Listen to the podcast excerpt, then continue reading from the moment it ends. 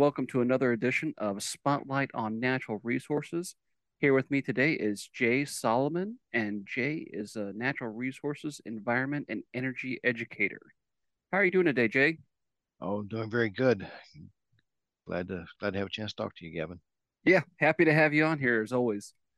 Uh, so today's topic is we're going to be talking about American songbirds and uh, the benefits that they get from livestock grazing.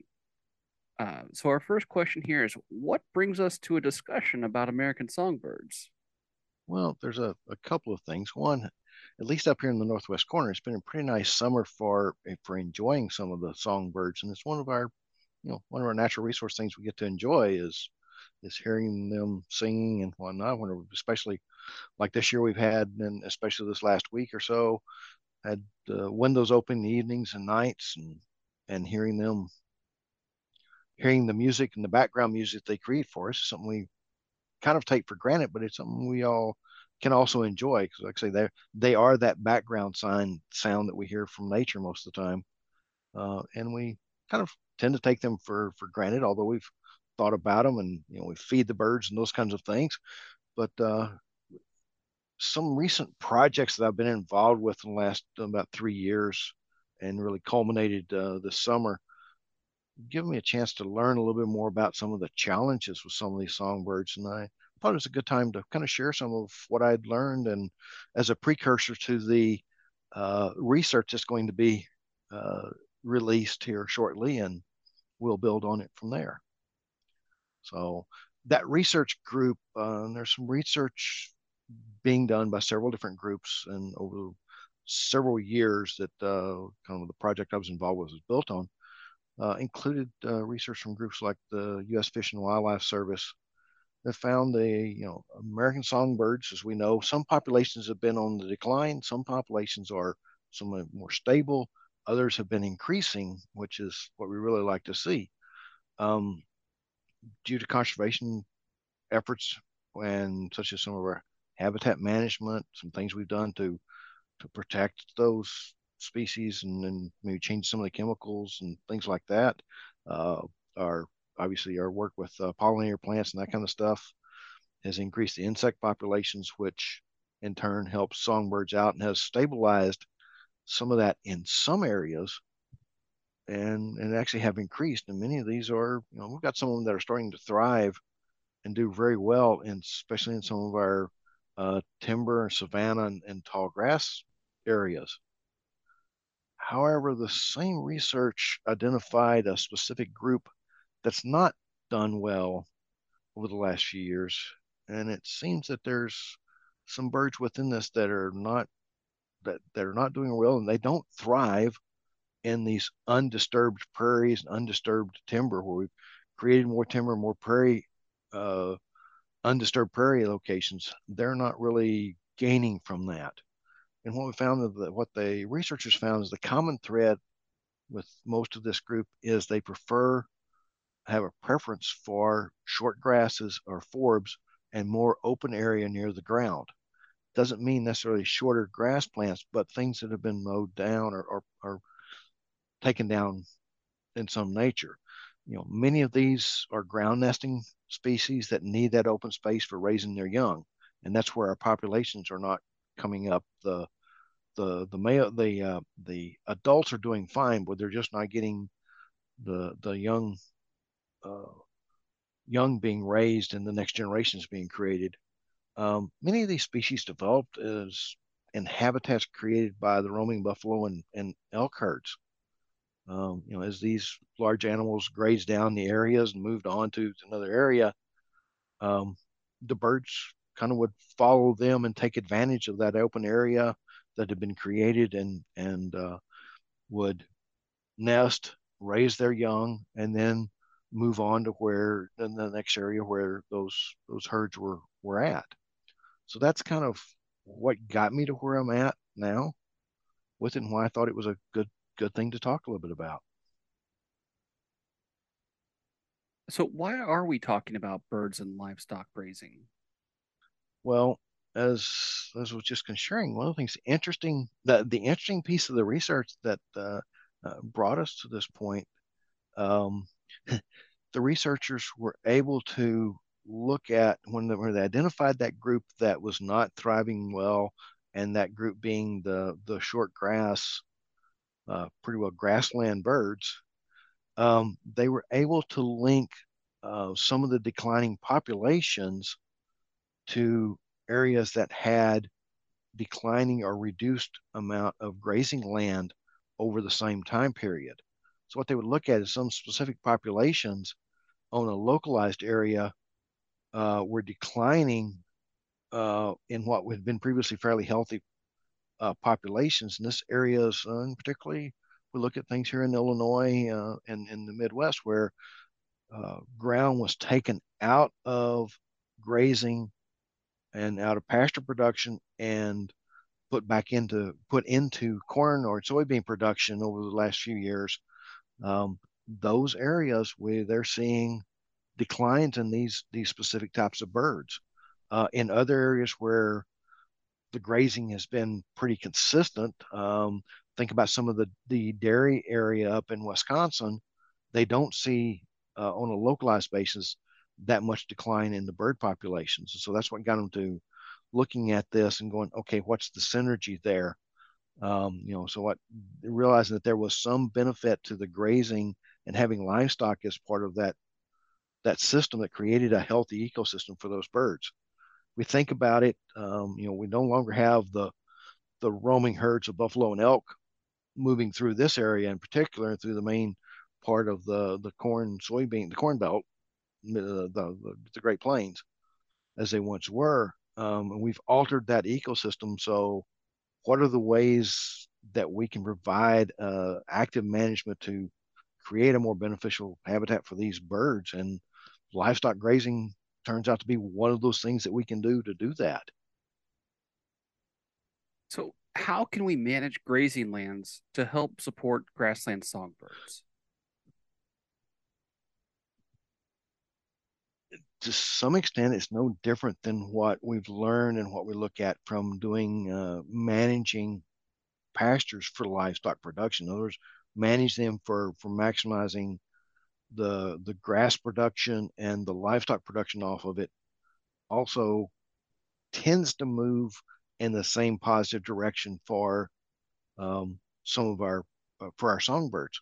It depends a little bit on which specific bird species we may be working with, because there's some general things we've identified and or or at least starting to get an idea about um, that we can set up the rotation a little bit better to provide for those uh, those birds and still provide for the animals.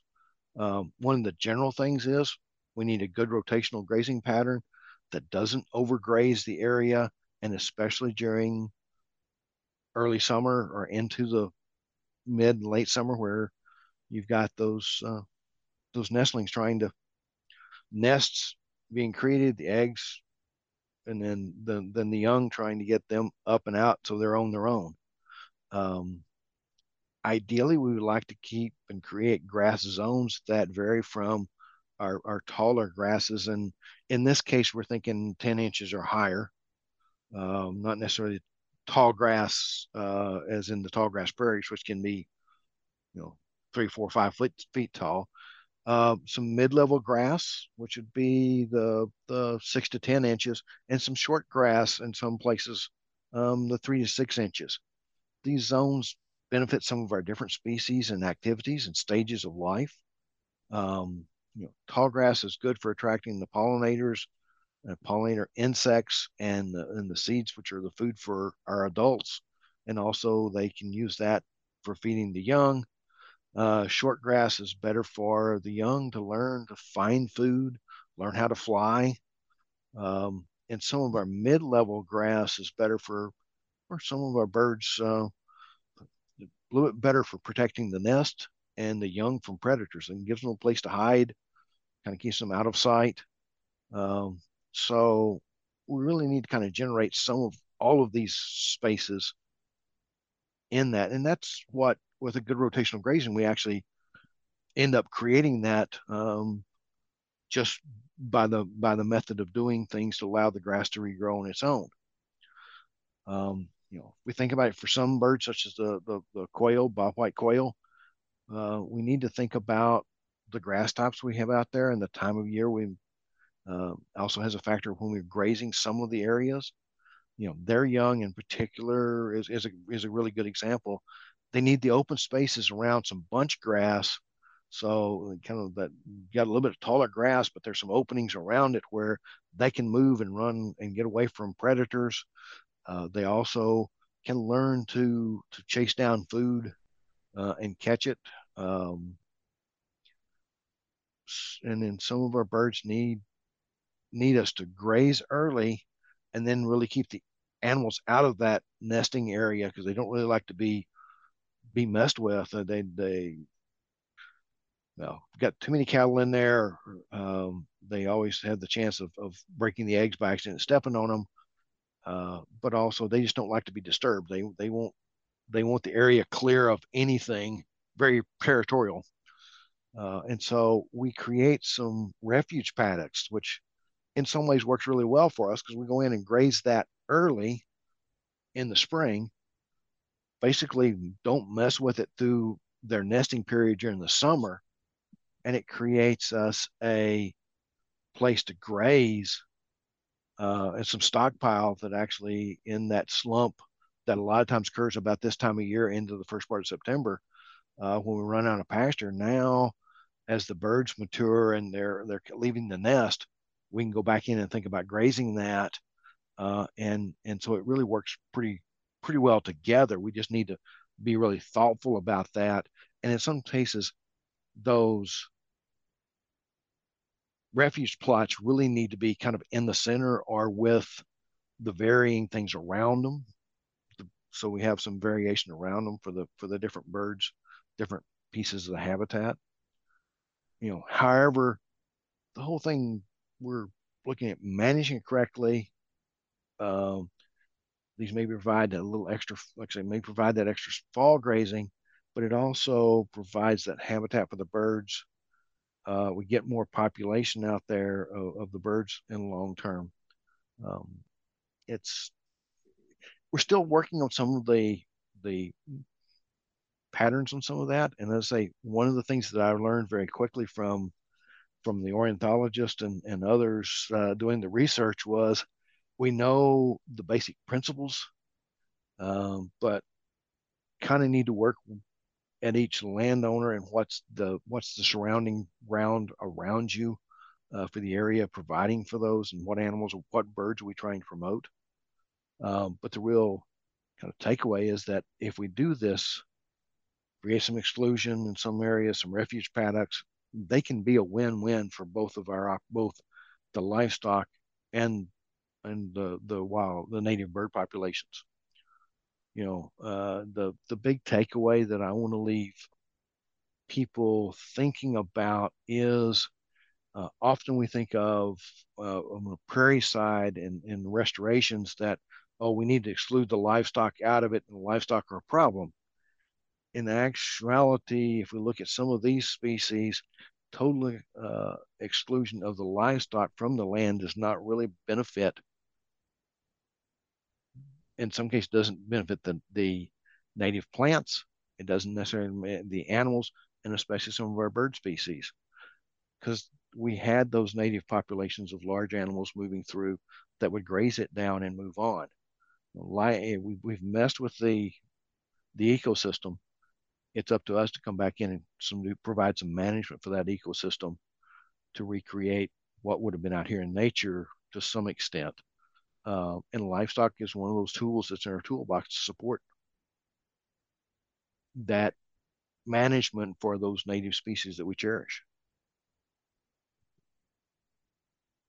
Jay, thank you so much. That was so much fantastic information. I I, I walked away already with so many things to think about here. Uh, do you have any additional resources that you'd like to leave us with? Yes, and you know, unfortunately, we're, we're there is a research paper that should be posted uh, within the next few months. But one of the things is to looking at um, a couple of things that are actually posted uh, with our our uh, colleagues to the to the north with Wisconsin because uh, one of the people who funded part of our research was with the Fish and Wildlife Service and has got connections. Uh, actually, is in Wisconsin and has connections to the, the University of Wisconsin. There is a uh, grassland birds fostering habitats for rotational grazing. Uh, I'm sorry, fostering habitats using rotational grazing is a is a piece that they have that uh, is actually posted on the uh, the Wisconsin Learning Store. So our our counterpart Wisconsin Wisconsin Extension, uh, and we can provide that link uh, as part of the the stuff we post. Um, there's also a um, um, one that's more of a, of a natch of a national publication the that uh, is posted in Minnesota, I believe. Um, but it's the agricultural practices that conserve grassland birds, um, and it's part of the U.S. Fish and Wildlife Service publications that they've done. And again, if someone's got a question, I'll be glad to share those links with them.